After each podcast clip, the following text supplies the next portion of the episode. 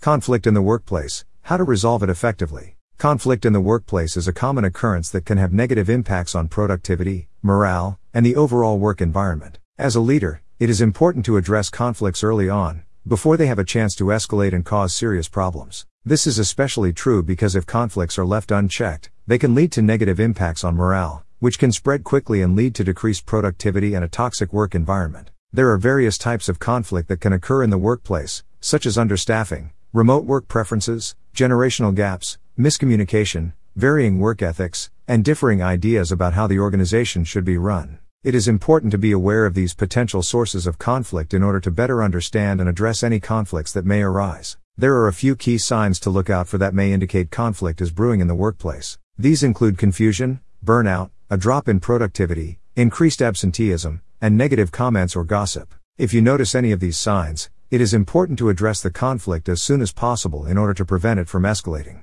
To effectively handle conflict, it is important to approach the situation with a neutral and unbiased mindset. This means avoiding the temptation to assign blame or try to win the argument, and instead focusing on finding a solution that works for everyone involved. Encouraging open and honest communication is also key to resolving conflicts effectively. This means being transparent and honest about decisions and the reasoning behind them, and actively listening to all parties involved in the conflict. Support is also important when it comes to resolving conflicts. Offer support to those involved in the conflict and be willing to compromise and find a middle ground in order to move forward. In some cases, it may be necessary to seek the help of a mediator or conflict resolution specialist to assist with the resolution process. Additionally, creating clear guidelines and policies for handling conflicts in the workplace can help prevent future conflicts from occurring. By following these tips, you can effectively resolve conflicts in the workplace and create a positive and productive work environment for your team. Remember that as a leader, it is your responsibility to address conflicts and create a culture of collaboration and cooperation within your organization.